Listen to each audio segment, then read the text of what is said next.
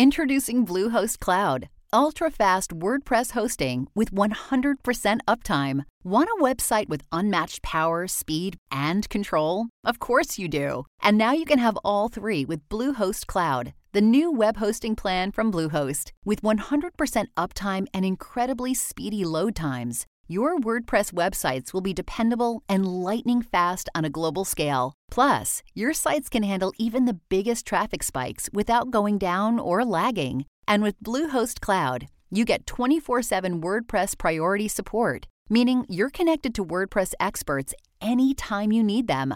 Not to mention, you automatically get daily backups and world class security. So, what are you waiting for? Get Bluehost Cloud today by visiting Bluehost.com. That's Bluehost.com.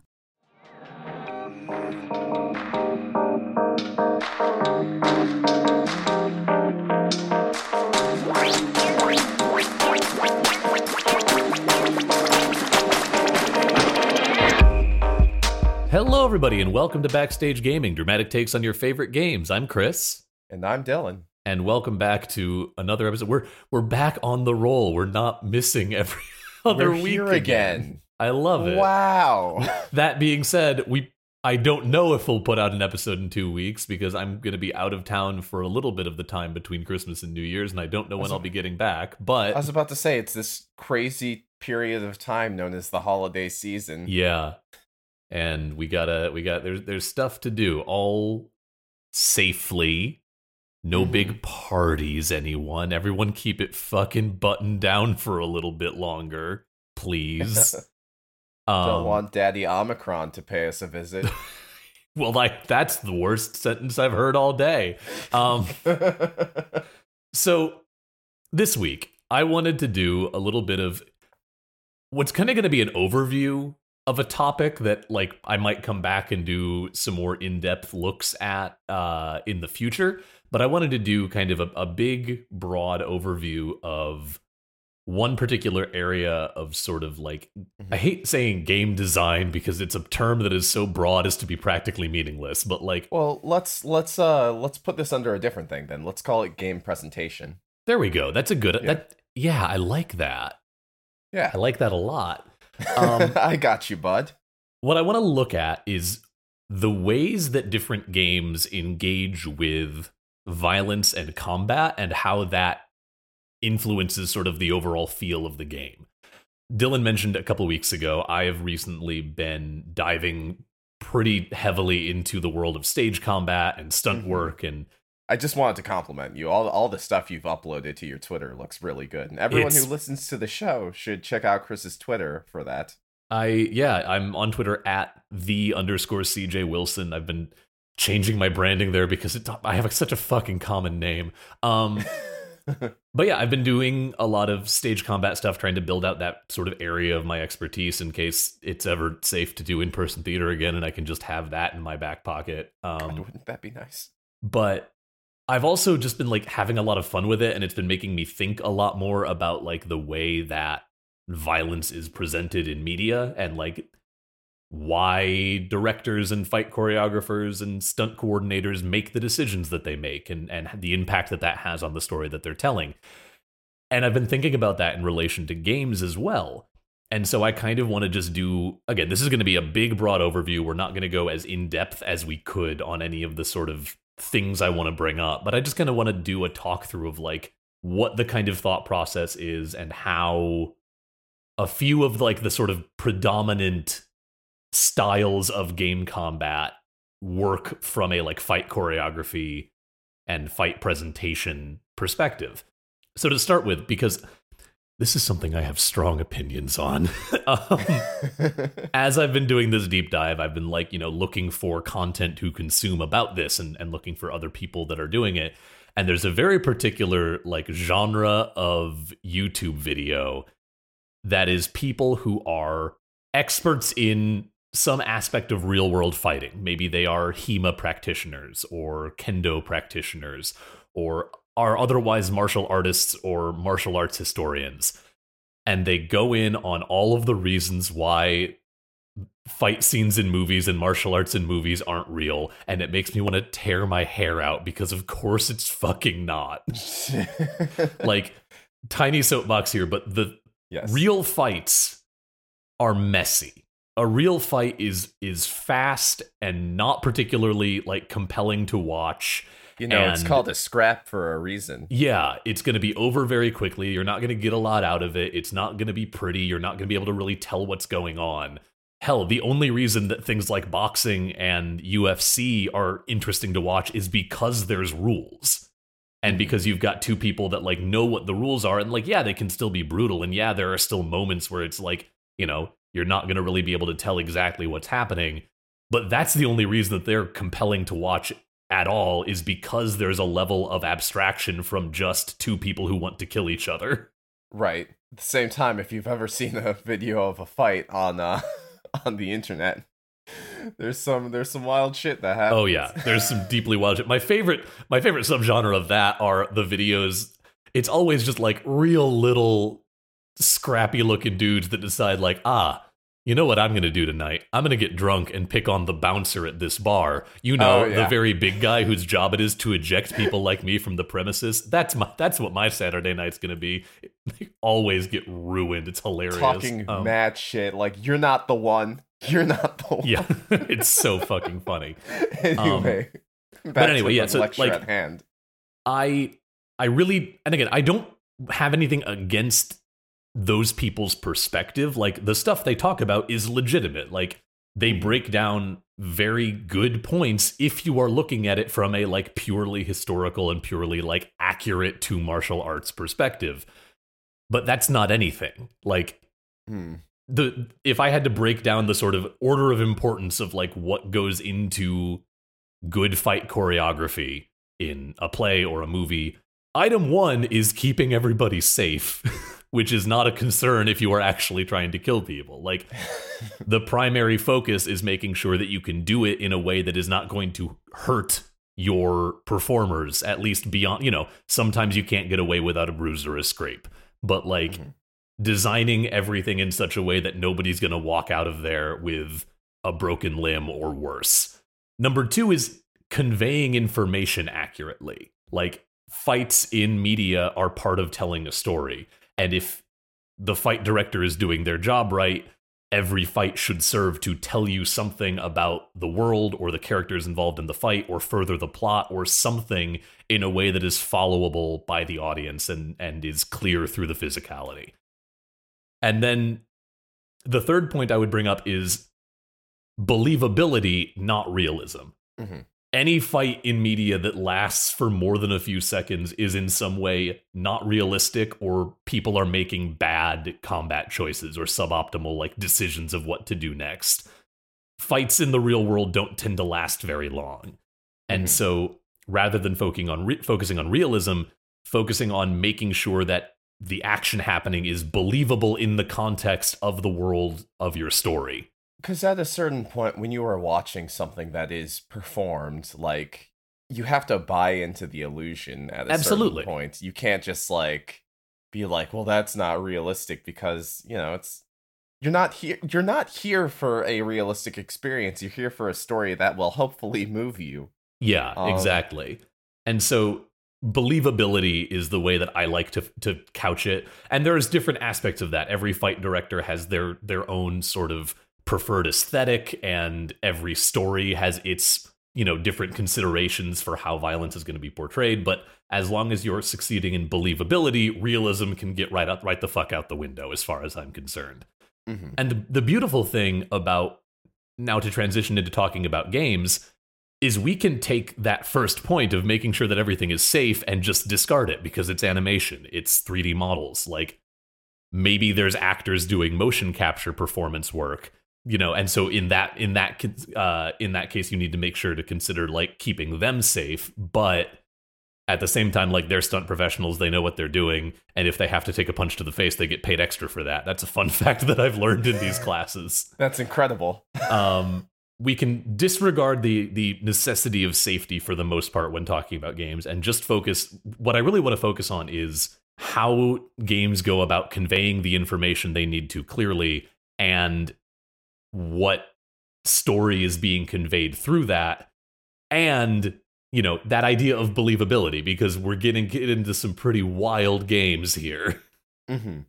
and so Um, believability kind of comes to mean something different in games and we'll, we'll get to that in a second. But wow I've, I've talked a lot and we haven't even gotten to a video game yet holy shit. no, it's shit all good. I, I learned a lot. Like I'm this is glad. what you've been up to for the past what six months. yeah ish and i'm i'm starting a uh, a knife class in the new year that i'm very Ooh, excited that sounds for. exciting. yeah it's it's i'm so fucking pumped dude it's so fun um But yeah, so what I want to do, because again, this is sort of an overview, is there's I was thinking about how to approach this, and I realized that most of the games I can think of that like really have their combat as a core mechanic Mhm. fall into three big camps and there's you know there's bleeding and intermingling and there's games that kind of exist on the peripherals of them but i have to start somewhere i have to abstract this to some degree Mhm. um, and those three camps are character action games. So your your Devil May Cries, your Bayonetta, your Metal Gear Rising Revengeance,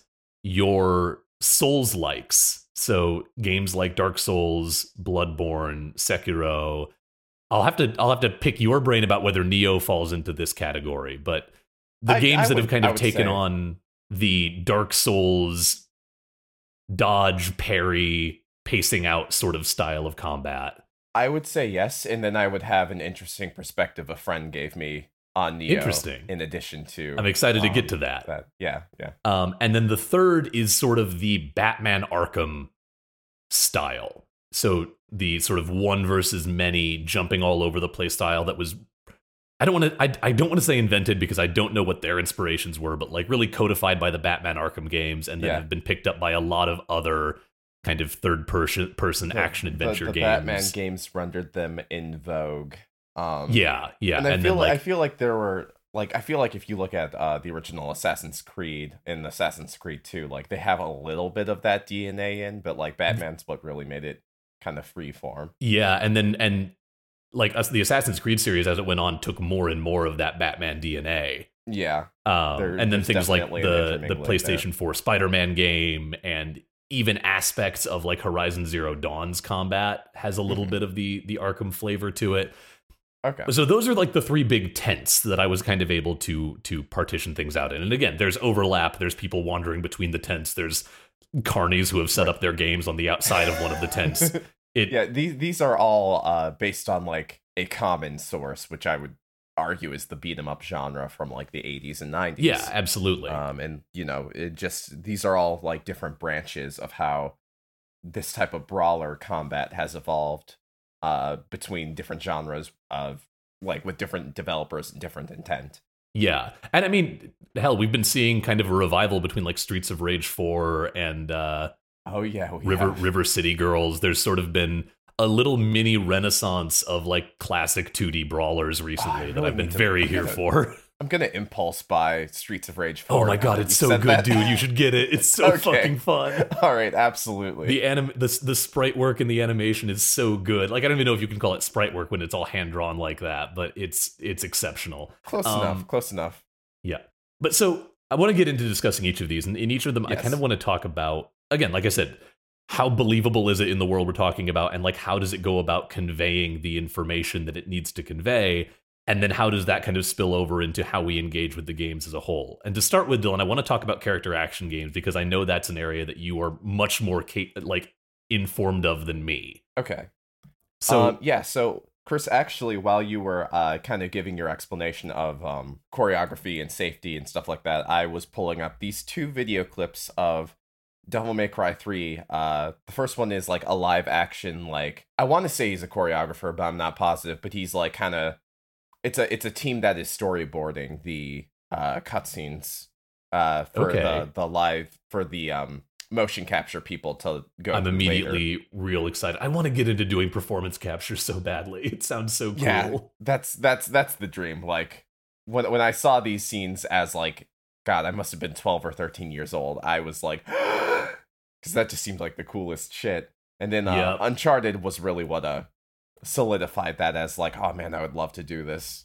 So uh this Okay, so they're one, doing like um, reference Yeah, I'm gonna say skip to uh, about 50 seconds in, where you'll get a couple fight scenes, um, and it'll show like a comparison clips, um, and Oh, and for the audience at home, um, like maybe I should.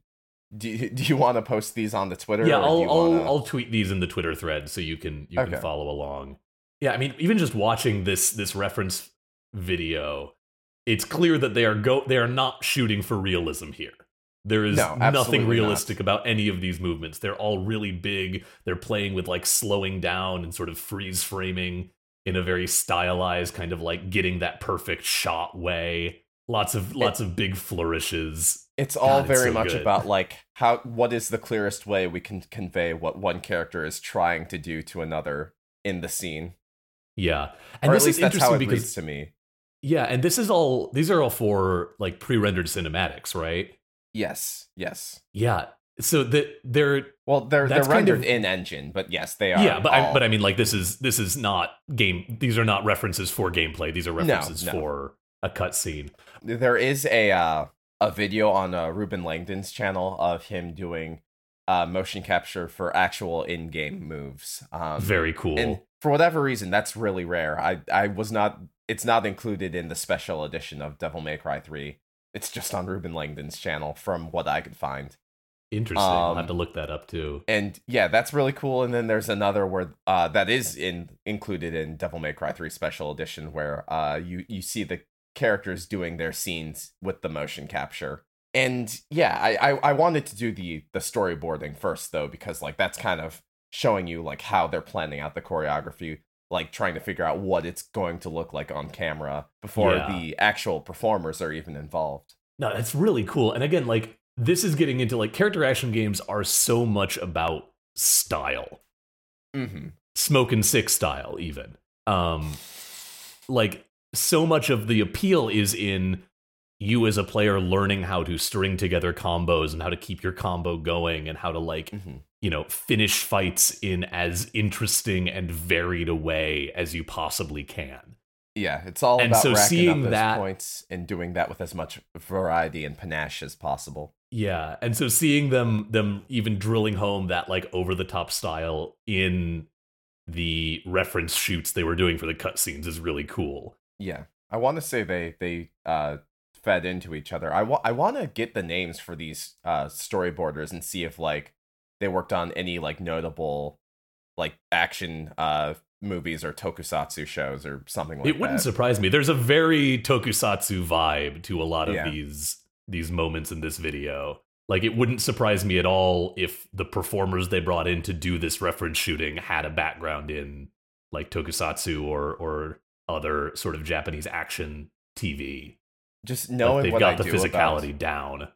yeah, knowing what I do about uh Itsuno, the director of uh, Devil May Cry's three through five, um, it that would seem like a decision he would, if not a decision he would suggest, it would be a decision he would greenlight. I'm just watching this clip of them, two people, both with a gun in each hand, but they're like trying to punch each other with the guns and they keep bumping the guns against each other and firing simultaneously. Yep. And it's the stupidest shit ever, but like, this is The what I mean when I say really that cool, believability is more important than realism. Right. Like, this is stupid. It- there is nothing realistic about that, that kind of thing, but you can present it as believable if you go in on that sense of style right. and like that is that is the lifeblood of character action games like metal gear rising revengeance is full of shit like that. Like my man Raiden has a notch in his robot foot that he can slot his sword into so he can do fucking chun-li bird kicks with a with a katana in his in his ankle. Well, to to talk about even this scene in particular, um, this is uh lady uh in this scene it's uh Lady and Dante. Lady is a human who's really just trying to shoot Dante because Dante is a demon, and Dante being non-human is like really just kind of playing around uh, Yeah. for most of the scene. So I think it's one character seriously making an earnest effort to shoot the other, and the other it like just he goofing on he goes through this fight scene on like Looney Tunes logic. So he's able to just kind of like do like the dumb stunts that make no sense, like in real, in the context of like real combat. And I think just like being able to play with it in that sense and like having Yeah, a it- justification for the more um Yeah, it- elevated sense of spectacle. it's the same vibe as um in i remember reading an interview once uh, about the development of the witcher video games and i don't remember if this Mhm. was the case in all three or if this was just for the witcher 3 i don't i don't recall the context Are you going to be talking about his uh how he dance yeah, he fights like he's dancing? Well the- specifically Mhm. all of the npc humans all of the Okay. like human soldiers that you can find yourself fighting in the witcher again i'm gonna I'm gonna specify as the witcher 3 because i know they were talking about that i don't recall if this was the same philosophy as the rest of the series um but all of the human characters that you might fight fight using very grounded and realistic like European sword and axe and spear techniques. Like Mhm. I don't know if they fully went and found like the fucking HEMA texts that people reference nowadays, but they were all very grounded like this is how somebody with this kind of sword would fight. And then all of Geralt's moves are based on like very flashy Hollywood swordplay. Like Yes. they very specifically made Geralt fight like a movie swordsman while everyone else is fighting like historical swordsmen to make him feel like he was, you know, on that other level, just like in this Oh, scene with so Dante great. toying with Lady. That's so great. Holy yeah, shit. and like that's again, this is why I like that line about believability, not realism. Because realism can be a part of it. You want things to be realistic when they can be and when it makes sense for your story. But like making that very intentional juxtaposition is believable given what we are told about witchers in that universe. And then it makes the you know, in the context of a game, it makes you as the player feel really cool to Yeah. see yourself doing all this stuff that none of the NPCs are capable of. And I think the audience feeling more cool is, or the audience feeling cool is more important than the audience feeling like, ah, yes, I have studied the sword. exactly, absolutely. There's a place for games like that, and like I haven't played it, but things like For Honor are are generally pretty grounded in realism. Like you know, but Mhm. again, realism with like six asterisks next to it because right. real fights are messy. And so one more thing on on this because I want to kind of get into this topic that I'm going to talk a little more about with the other two genres um once we come back cuz we we're going to do a episode that's long enough to warrant our uh, our playbill section. Um talk to me about in in character action games the the sort of presentation in gameplay of the action. Talk to me about like how do you when you are sitting down to play Devil May Cry Yes. what are you getting as a player that is telling you what to do in the moment? Okay, so um and this is with the caveat that there are many different types of character action games Absolutely. within the subgenre. I do really want to get around to playing Ninja Gaiden eventually because I know that's just a completely different style of game. But as far as like when I when I sit down to play Devil May Cry or Bayonetta, there's a a, hand, a handful of things I'm considering. It's um what enemy types are in this level or what enemy types am I prepared to encounter in this in this level that I'm about to uh, enter. What are they capable of? So I'm I'm basically taking notes on what I need to look out for and what I need to avoid. I'm I'm paying attention to uh basically my my scene mates choreography is Yeah. the best way I can put it. You're watching Um, for their cues. watching for their cues exactly and on top of that i'm thinking what am i capable of and maybe i just bought a power up uh, before the start of this level that i'm really excited to try out a move that allows me to extend my air combo when i launch an enemy or something like that so basically i, I think it's it's a it's a balance of what are what are my enemies capable of versus what have i done in previous levels and what can i do now that i couldn't do before and how can I make it all coalesce into something that is fun and spontaneous and uh, something that I can improvise. Yeah. And that's getting into one of the the kind of fundamental ideas in how violence is presented, especially on like on stage. Uh there's different levels to all of this depending on what medium you're working in, but the general like rule of thumb is that if you are presenting violence to an audience, you want to make sure that it's got a really clear wind up and a really clear follow through. Okay, yeah, So, especially on stage, because you know, if somebody's sitting in the cheap seats a hundred feet back from the stage, and you just like throw a jab, like a proper boxing jab, that's going to be over too fast for anyone to follow.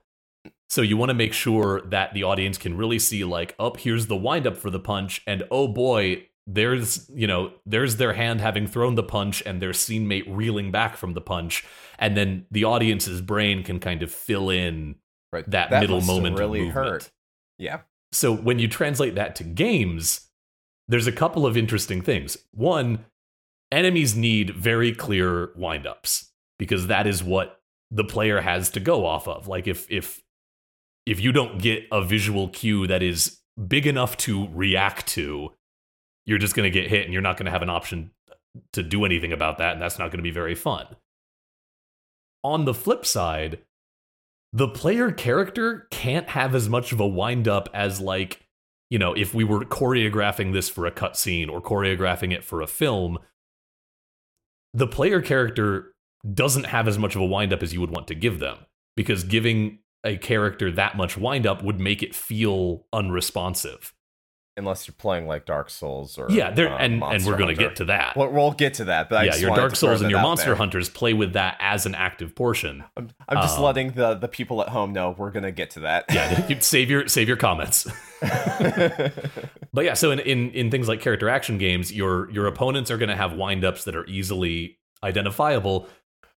A lot of your moves, especially given how fast a lot of thing like Devil May Cry combat tends to be, you hit that button, that move's coming out a few frames later most unless, of the time. unless, unless, unless, unless unless. um, there. I'm trying to remember what this is called, but uh, uh, in a lot of the Devil May Cry games, you're given uh a set of gauntlets and greaves as like a melee fight style. oh, very cool.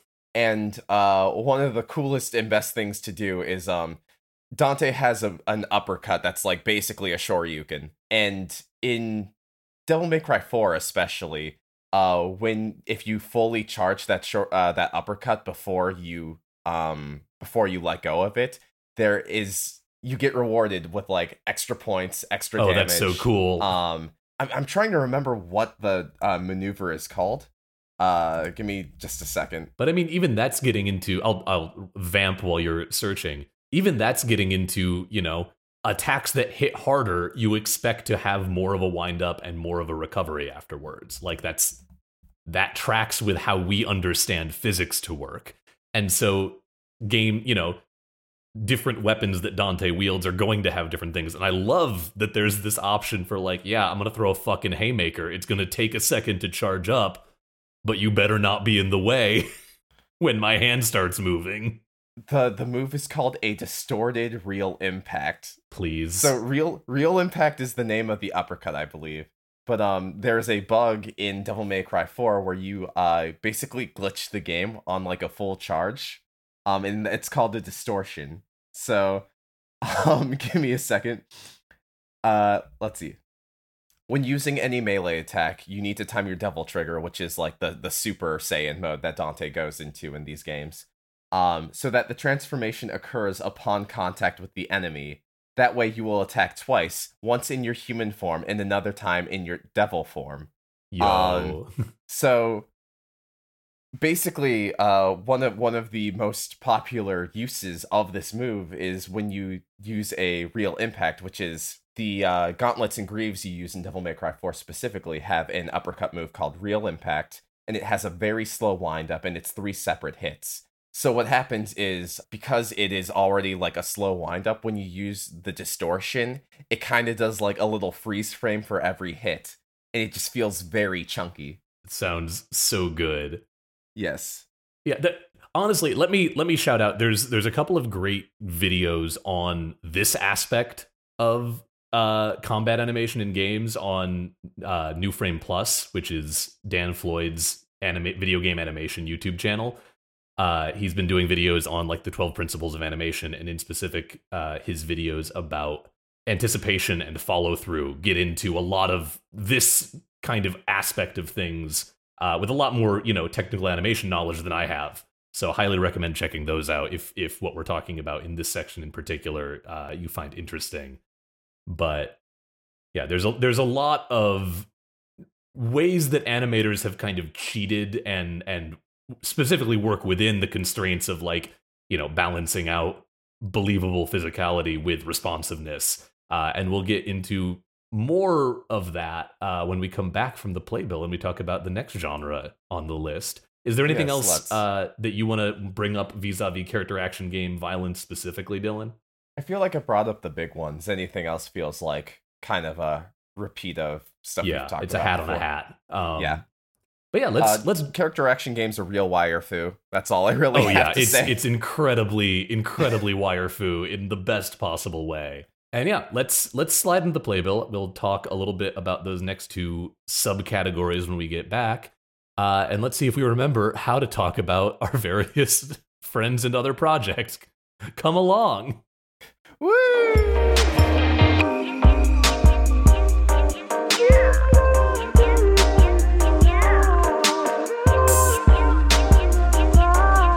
All right, so welcome everyone to the Playbill. This is where we talk about sort of other things that we want to plug, other projects that you should check out. And to start with, hey Dylan, tell me about robots. Uh, yes, I host a podcast where I talk about a robot, giant robot mecha anime series called uh, Macross, um, which is uh, getting a little bit more, um, getting a bit more distribution in America. Finally, there Yo. were various, there was, there are a handful of legal reasons why this franchise never really managed to cross the pond, but uh, recently there was a theatrical showing of the movie Macross Plus.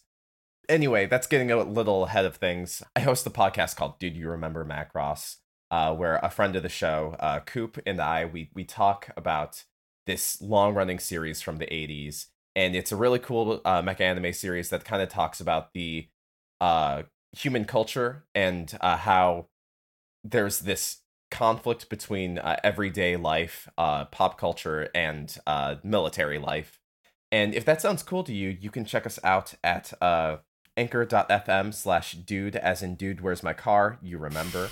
That's a, Bringing I that haven't back. heard that one in a bit. Bringing that back. Um, we are on Spotify, Google Play, and Apple Podcasts. Feel free to check us out.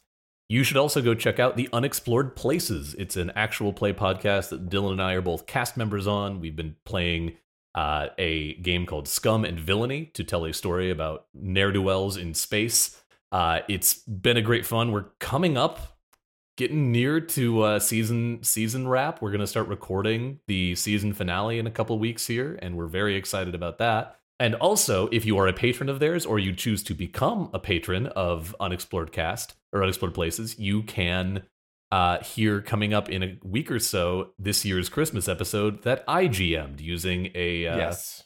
Well, you'll just have to go and give it a listen, but I had a great time running it. Uh, it was quite fun. Christmas cheer for all to hear. yeah. So Consider checking out their Patreon. you should check them out, and you can find them by going to unexploredcast.libsyn.com or by going to at unexploredcast on Twitter. You can also find them wherever you get your podcasts. Thanks as always to our patrons at patreon.com slash bsgpod for helping to support the show. It is thanks to you all that we are not losing money in web hosting fees and, and the show is kind of self-sustaining, which is really incredible. Um, and if you like the show and you want to support it in a very direct way, that's the best way to do that. That is patreon.com slash bsgpod.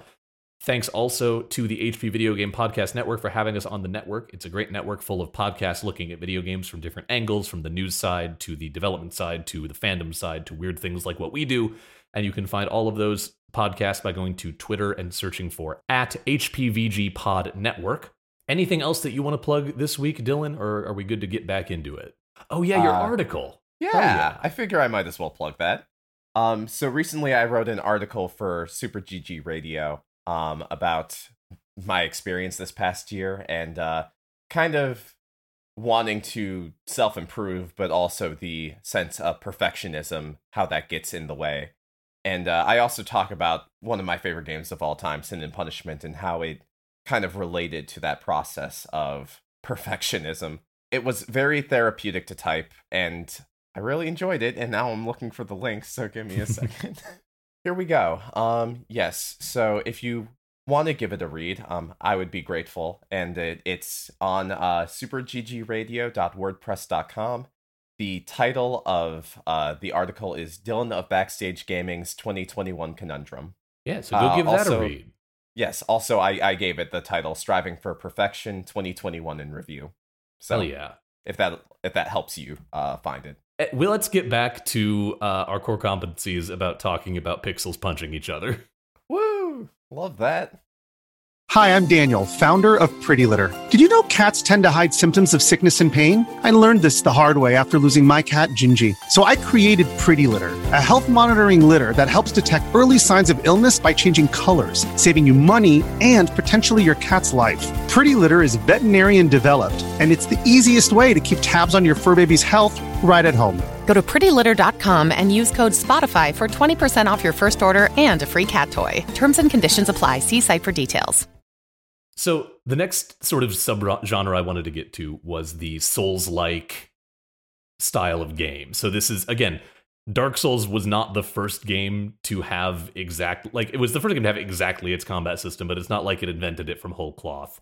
Mhm. But it definitely codified a a sort of new category of like resource management dodge, parry, very slow and deliberate kind of combat. And I think the things that really set it apart, especially in, you know, coming after a discussion of something like a character action game, is a, lot more of it comes down to really knowing every, all of your and your opponent's anticipations. Weapons in Dark Souls all have dramatically different windups and dramatically different recovery and their own sort of like combo trees. Not even combo trees, but just like what the move set will look like and how enemies will interact with it. A lot of the emphasis is on learning what your enemy's movement and attack patterns are and learning when the right time in their attack animation is to dodge. And then the other kind of interesting thing that might have been new to Dark Souls, or at least very particular to Dark Souls, is the way that dodging works Mhm. dodging in the souls like games is not about actually like picking a direction in which an attack is not. It's just your dodge roll animation is invincible for a good portion of it.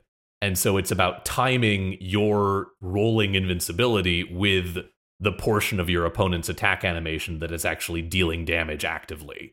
And so all of that comes together into just a very different style of combat it feels more grounded. A lot of it feels more, you know, trending towards realism in that it sure does take a long time to swing that big heavy sword.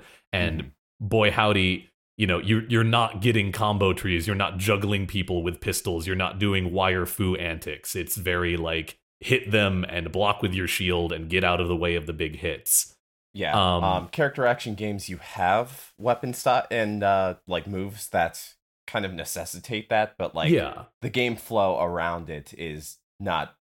You know, you have to look for those moments, whereas uh, a Souls like is more comprised of those moments. Yeah, and that's kind of the whole thing is it's there's similar DNA between all of these. Like you said, these are all kind of Mhm. coming out of your your uh Double Dragon and Kunio Kun and you know have not thought about Kunio Kun and like you know, obviously it's it's River City Ransom, Yeah. uh, for like most of the world, but like I just the the title hit me out. it's of very good. Yeah, yeah, Yeah, very like pick good. pick your, you know, Teenage Mutant Ninja Turtles side-scrolling arcade game. Pick your Right. 2D beat 'em up. That's all of the stuff we're talking about has its roots there, but like Devil May Cry focused on sort of the managing multiple opponents and combos and sort of like flashier aspects, whereas Dark Souls took the sort of a slower and more methodical approach and adapted all of these ideas into something that really emphasizes a very deliberate kind of play for lack of a mm-hmm. better word. Yeah, and i think that what's interesting is like they did that in a, in a very focused way to highlight the kind of game they wanted to do and the kind of story they wanted to tell dark souls is a story where you you are expected to and arguably supposed to die a lot you are Mhm. you are not supposed to be an unstoppable badass demon like you are in dante dante you know dante is supposed to end every fight with Smokin' Sick Style right. Dark Souls, you're just supposed to end the fight. Yeah, And more often than not, the fight will end you. Devil May Cry wants you to feel when you're at your best, they want you to feel untouchable. Dark Souls wants you to feel like you got your like they got their licks in and you're Yeah. just kind of scraping out of a fight. Yeah, or you know, once you get really good at Dark Souls and you you can handle the the enemies and the bosses with aplomb, it's still you don't feel like you are the same kind of badass that like Dante or Bayonetta or Right. uh, You- you Raiden feel- from Metal Gear Rising Revengeance is. You feel like you are You feel patient. You feel methodical when yeah. when you And it's- it's- a fight unscathed. Yeah, and I think that that's just a really cool example of again the big picture topic here, which is little changes to how the game decides violence is going to be presented, having a big impact on the way the story is told. Mhm. Uh, another great example, just to kind of tie it to film, is like look at the difference between The Matrix and John Wick. Two films, largely the same kind of production staff. Like a ton of the people who were stunt coordinators on The Matrix worked in production on John Wick. It's Keanu Reeves and a lot of his stuntmen from The Matrix making John Wick. Mhm. But at the very least, in John Wick 1, John Wick 2 and 3 get fucking buck wild in ways that get more and more matrixy, and I love them. Um, but like John Wick 1 is very grounded in reality. It's a lot of like, you know, there's some gun fu and there's some moments of like, boy, howdy, this John Wick guy sure seems invincible. But then there are also moments where he gets thrown off a balcony and lands on his gun and like they want you to sit and feel that impact in a way that like the gun fu of the Matrix doesn't. Right. And I think that that's kind of a good point of comparison here. They're playing with the same DNA. There's, you know, it's very different styles of game, but you know, at the at their core, it's combat in a game. But what they choose to emphasize and how they choose to emphasize it really changes how you engage with it and how you how you play around with it. That's kind of the the spiel I had on Souls. Like you mentioned, uh, having a take on Nioh. Yes. So um Nioh's really cool because uh I I was playing it as a friend was watching and he's he's played and beaten Nioh too before. He was watching me fight, I want to say it was like the the second boss or the boss of the second uh story level. And he mentioned how like so in in Nioh, uh one of the core things that separates it from Dark Souls is that you have three different fighting stances. You have a light, medium, and heavy fighting stance. And this obviously changes your attack animations, how much damage each strike does, how much stamina it takes from you. Um and all that all that I think is covered in the in the tutorial. What I did not know is that in Nioh 2 your dodges also take on different properties. It was something that like I probably noticed subconsciously but never really like I wasn't playing with that in mind. Oh, interesting. And so when you when you when you dodge roll in your heavy stance, it's like a Dark Souls fat roll where, you know, you're really heavy, your uh dodge roll like takes a lot longer to recover and also the invincibility frames are not there as like they're not as prevalent. When you're in your light stance, you do basically a bunch of like really quick dodges. This is especially emphasized when you use the sword as a weapon, uh the the standard katana because you do like a little pirouette when you dodge. Ooh, Yeah, it's, it's really cool. It's really love satisfying. that. Um, I have I did not use a sword as my default weapon, but I kind of want to do a run of that now, just because the pirouette looks really stylish in a way that like appeals to my shallow mind. um, but uh, when when you uh, when you're in medium stance, you can do a quick dodge, but the second time you try to dodge, it will go into a dodge roll. So it's kind of like a mix. And what my friend compared it to was uh, Tekken, because he's he's a really big Tekken player, okay. and so just this kind of like it made me think of Nioh in terms of like a more so uh, for people who haven't played Tekken or don't really know Tekken, uh, Tekken is a 3D fighting game, but the way it kind of feels like I think of it as like you're on a grid Mhm. um because there's uh there's two planes there's you know the standard fighting game 2d plane where you're running towards and away from your opponent but then you can also kind of quick step and the way it feels is like you're kind of locking yourself into place i don't know if that makes sense to you chris but um I think I get what you're saying. Yeah. Um Tekken feels really weird if you've never like taken the time to understand the movement. Um and like I still don't fully get it. I'm going to be honest. Yeah, Uh, I've I've been- played a tiny bit of Tekken. I and- played a decent amount of Tekken as a kid, but that was because that was the only fighting game uh my friends were into and I sucked at it. Like I just did not learn the fundamentals at any point back then. Having dabbled with it a little bit now, I kind of get it a bit more. Yeah, Tekken is like a lot of like when you start a combo chain, it's like a commitment to like I'm going to get this poke in and then I'm going to do a quick combo for damage and then I'm going to back off. Um I know that you can do grimy stuff in Tekken, uh, but like on on the, like a very entry level, that's kind of what it feels like to me. Okay.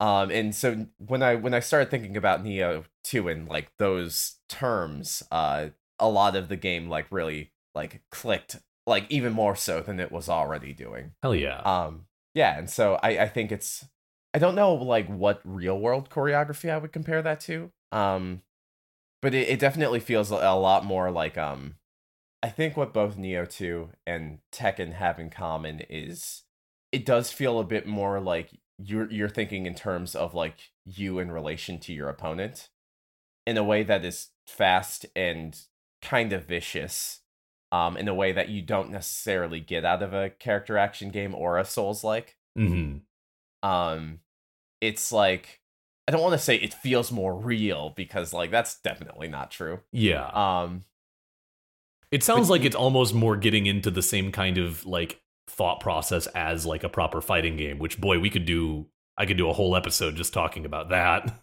Absolutely. I, I think you, you kind of get what I'm talking about. Yeah. then, I think. Yeah. Um, that's it's something you just I gotta play kinda Nioh. Nioh sounds really fun. Yeah. uh, absolutely. Um all all of our listeners back home, you should you should get into a fighting game. I'm not saying the genre as a whole, just like find one that that speaks to you. Find one that you think looks with it. cool visually and tool around with it for a little bit and maybe find a friend if you have a friend that plays fighting games ask them to run some games with you that's literally how i got into them Exactly. Um dabble around in the arcade mode if you don't have any friends like me in college.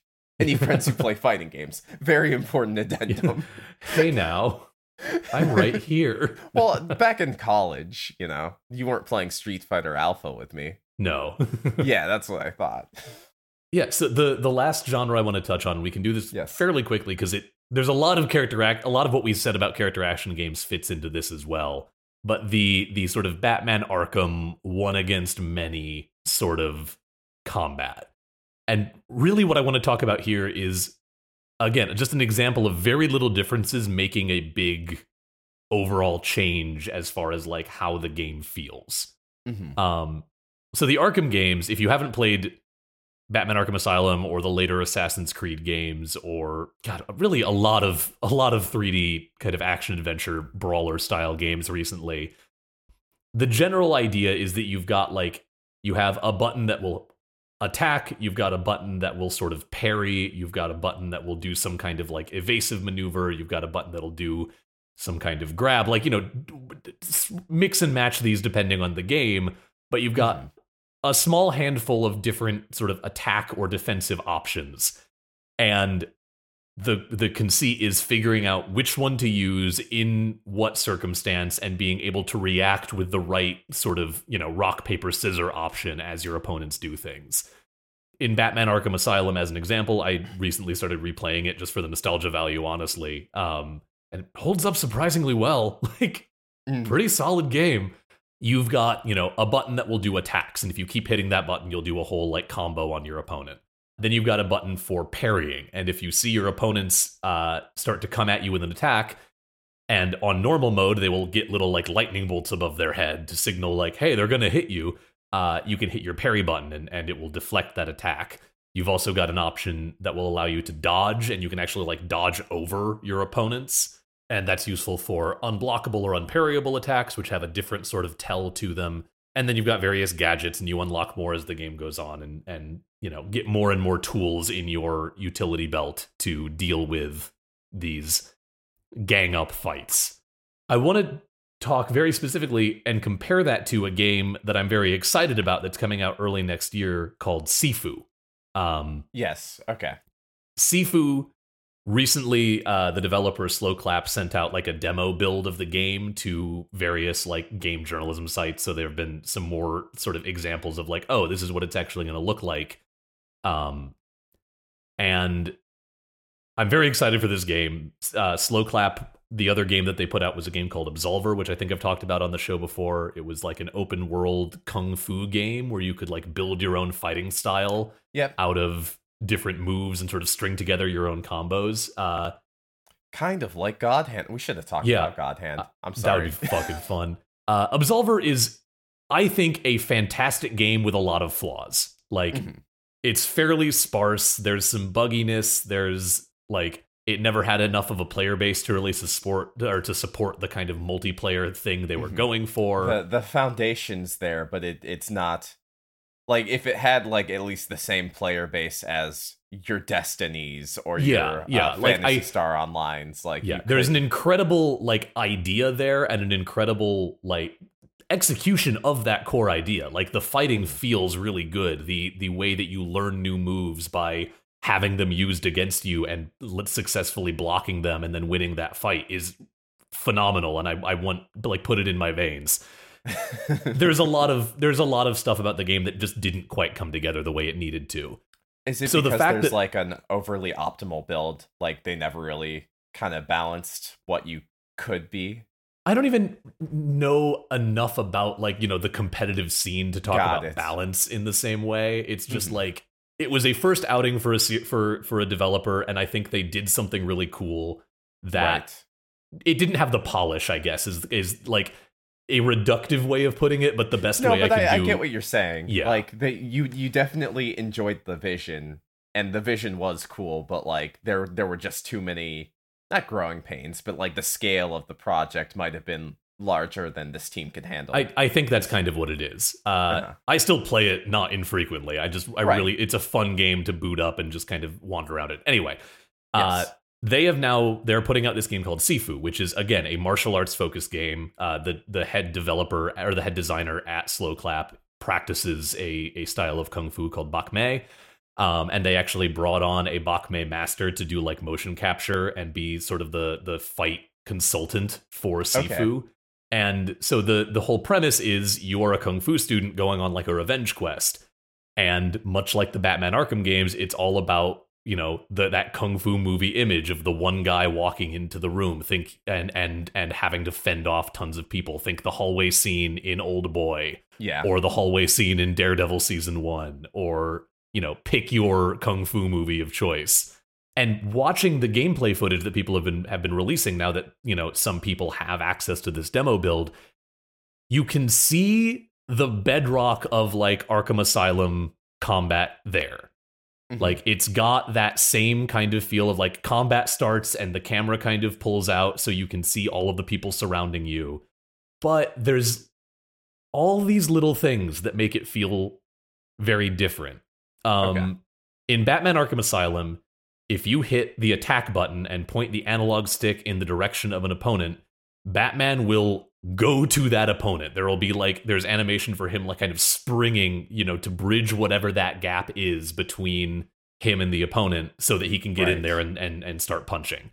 At times, that can feel kind of wild. Like if if an opponent is on the ground and you point the stick in their direction and hit the button combination for like, you know, the grounded opponent takedown, if Batman needs to, he will flip through the air 15 feet to land on top of that guy and dispatch him.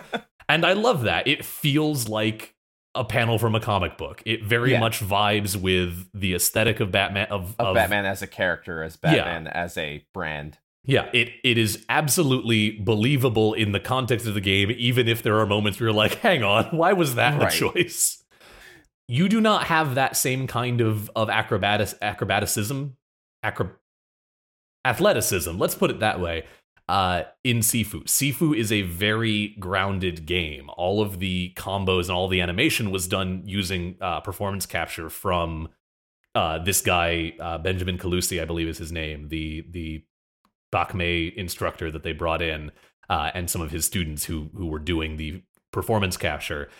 Uh-huh. It's all very grounded. It's much more rooted in reality, uh, which leads to some really cool, like, and very visceral feeling takedown animations and various attacks and things, there are no points where you're going to be like flipping over someone's head. You might, you know, vault over a couch to make some distance, but you're not going to be springing eight feet in the air to jump over Bane as he tries to punch you down. There's so I'm I'm sorry. I'm I'm looking up gameplay of this right now. Uh and this is the first time I've seen like any like longer demonstration of the the gameplay Mhm. at work. Honestly, what it's making me think of is like a hybrid of the Arkham games and Yakuza. Yes, that's honestly not a bad point of comparison. The Yakuza games are also kind of like they're they're dancing between character action and Arkham in terms of their combat. Because the Yakuza games are action RPGs, is what I would call them.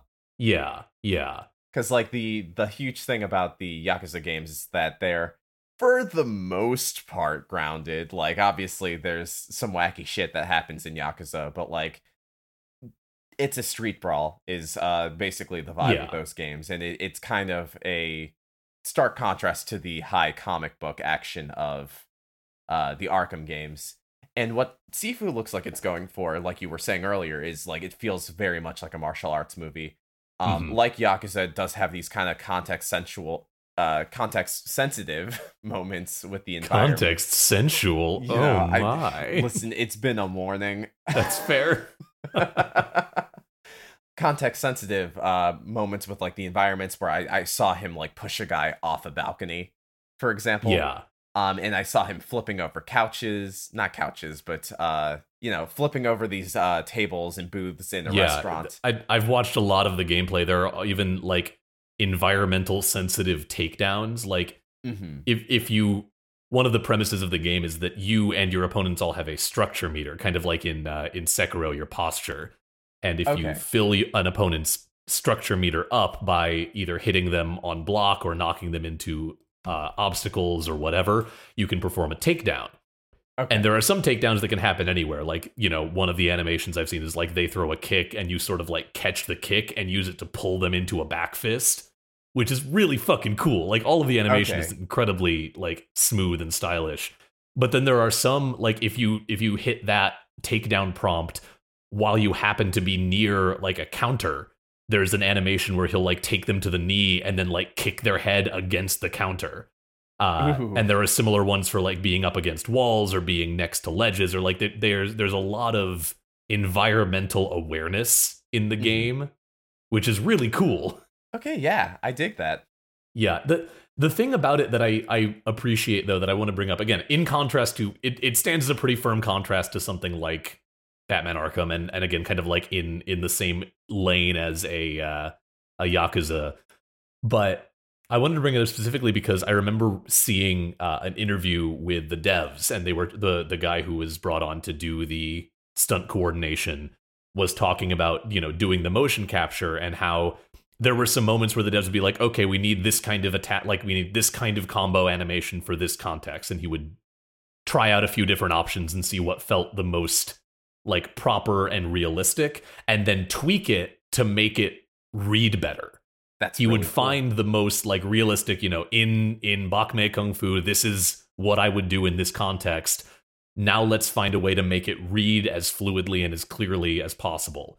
Okay. or there was another point where he was talking about like you know the devs brought up like they wanted to incorporate that you know jean-claude van damme jumping split kick. And he was like well that's nothing. That is not realistic at all. You would never do that in a real fight. It's not a bakmei technique but it's cool as hell so absolutely and it fits like you know that Mhm. is what you would see in a kung fu movie so we're absolutely gonna find a way to make that work we can make it work yeah and I, I think there's there's something very fun about that commitment to you know it's it's not a kung fu game like it's not a kung fu is not the right term but you know what i mean it's not a martial arts simulator it is a it is a it's a martial arts movie game. accurate martial arts like yeah combat in a movie and that's in a that's where so much of, of making decisions when you're choreographing or like designing fight scenes uh, or as as evidenced here entire fight systems is is finding that point on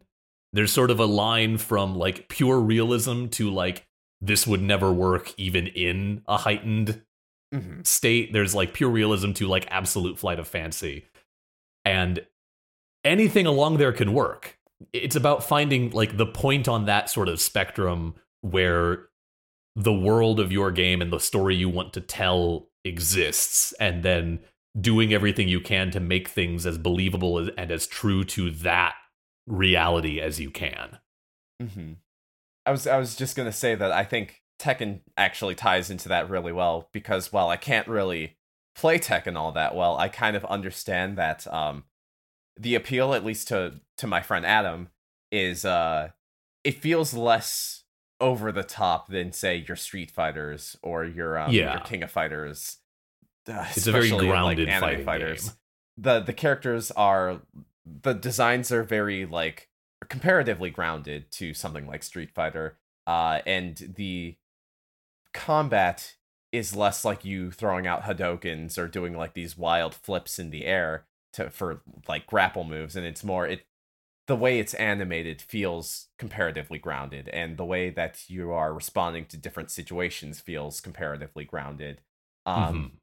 you are thinking like what is in my character's moveset what is in my character's toolbox and how can i go from this one decision i have committed to to the next decision so the the character Yeah. that my friend adam play mains is uh Lei and Lei is a character with like three or four different stance changes um he has a stance that is him on the ground and like all the different things he can do once he is committed to being on the ground for you know for whatever move he did th- there's like a level of realism to that, but it, it's also a fighting game. So there's definitely a, a sense of flash to that. There's something where it's like, this is not something you can do in like a real martial arts like scenario, but because this is a heightened reality and because this looks cool, we'll let you do it. Yeah, exactly. yeah. Yeah, I I've put out various versions of this exact thought on Twitter before, but like by my account, does it look cool is at least two or three degrees of importance higher than is it realistic as Mhm. far as fight choreography goes. Right. And I, I think And- the, the cool thing about these different genres is there's a lot of like, what, let's see how close we can toe the line without like completely breaking the illusion of realism.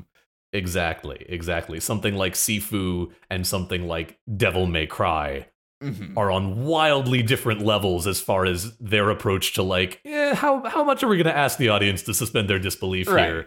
But both work and both find the ways of presenting their violence that work, both from a gameplay point of view and a like, hell yeah, this is cool point of view.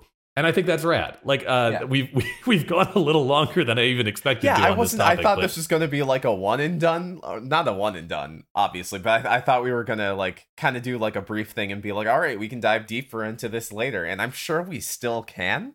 Yeah, But, I, uh, I absolutely could. Right. Uh, But, I, I feel like we've explored this pretty thoroughly for like a dip in the water that we thought it was going to be. Yeah. Turned into more of a, a, a comprehensive overview, but I hope that you all enjoyed listening to this at home. Uh, this is like, this is something I've always been interested in. I've always loved watching and thinking about like fight choreography and action sequences and things. Uh, and now learning more and more about how to do them and how to think about them is really just kind of like opened the third eye. and so I've got a lot of a lot of thoughts on this topic, and I will only have more as I continue to learn. It's going to be real Uh, so- exciting talking to you about this, and we should also look up some online co-op beat 'em ups because I feel Oh, like that'd be that's so a fun. Hell yes. to dive into. Does, does Hell of yes. Rage have, have online? I don't know, but I, I, it might. Let's find out. looking it Uh, up now. But let's go. Let's go ahead and wrap up. Thank you Yes. all for indulging me as I rambled about fighting for an hour.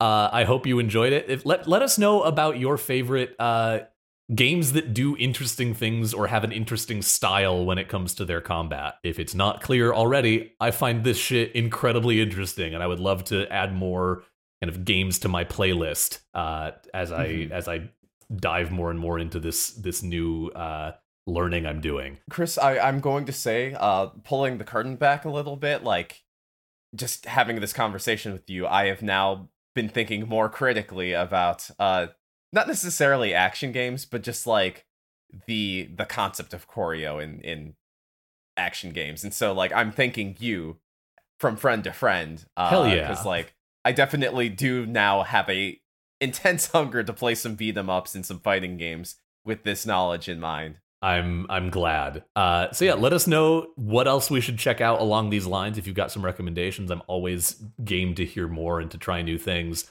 Uh, until next week, thank you so much for listening to Backstage Gaming. I hope you enjoyed it. If you did, remember to leave a rating or review on your podcatcher of choice or in the Apple Store. Uh, you can find us wherever you get your podcasts. We're on Spotify, Stitcher, the Apple Mu- Apple Music, Apple whatever Apple's podcast thing is at this point. I can't keep up with anything, y'all. Um, I, I think it's Apple Podcasts. It probably like that. is. Maybe. Uh, also, check out our website if you want to know more about the show or if you want to reach out to us directly. We have a uh, contact form on the website for exactly that purpose. You can find our website at bsgpod.com. Is that correct or am I wrong? it is. Wow, you're you're really out of it. I am. Yep, it's bsgpod. I haven't. Look. no, I, I get it. I get it. yeah. Anyway, hey, Dylan, tell us about social media. Um, yeah, if you want to hit us up on social media, you can find us on Facebook and on Twitter, where our handle is at BSG underscore cast. Um, also, if you want to talk about us, talk about it doesn't even have to be about your favorite game. Talk to us about your favorite martial arts movie. What what is a cool action scene you've seen lately? Um, Hell yeah. You know, uh, hit us up with that hashtag BSG pod. Gets a little circulation for us going. Um, that sounds weird, but I hope you know what I meant. I know. um, huge thanks to our friend Brennen French for the key art he has provided our show. If you dig his stuff, you can check them out at brennen-french.squarespace.com. You can also find them on instagram.com slash brennenfrencharts and on his Twitter at brennan underscore French. His name is spelled B-R... His name is spelled B-R-E-N-N-E-N hyphen... I know I did this completely out of order, so it like You're it's fine. messed me up. but uh, his name has three N's. That's that's all you needed to know. Thank you, love B- you. Next credit. At B R E E N N E N hyphen French.squarespace.com. yes, thank you, Chris. I got you. You should also go check out our friend BioQuery. He's the musician behind our theme song Dot Sound Radio Volume 1 Instrumentality. He's a great electronica producer, and you can find more of his music by going to soundcloud.com slash bioquery. That's soundcloud.com slash B-I-O-Q-U-E-R-Y, or by searching for BioQuery on Spotify. Thanks again to our patrons at patreon.com slash bsgpod for helping us keep our heads above water with this podcast. We really appreciate all the help there. And if you like the show and want to support it directly, patreon.com slash bsgpod is a great way to do that. And thank you again to the HP Video Game Podcast Network for having us on the network. Go check out some of the other shows being tweeted over at HPVG Pod Network on Twitter. I think that's everything. Thank you for coming along. And uh, I'm going to go punch Dylan a bunch. Goodbye. See you, everyone. Help. ハハハハ。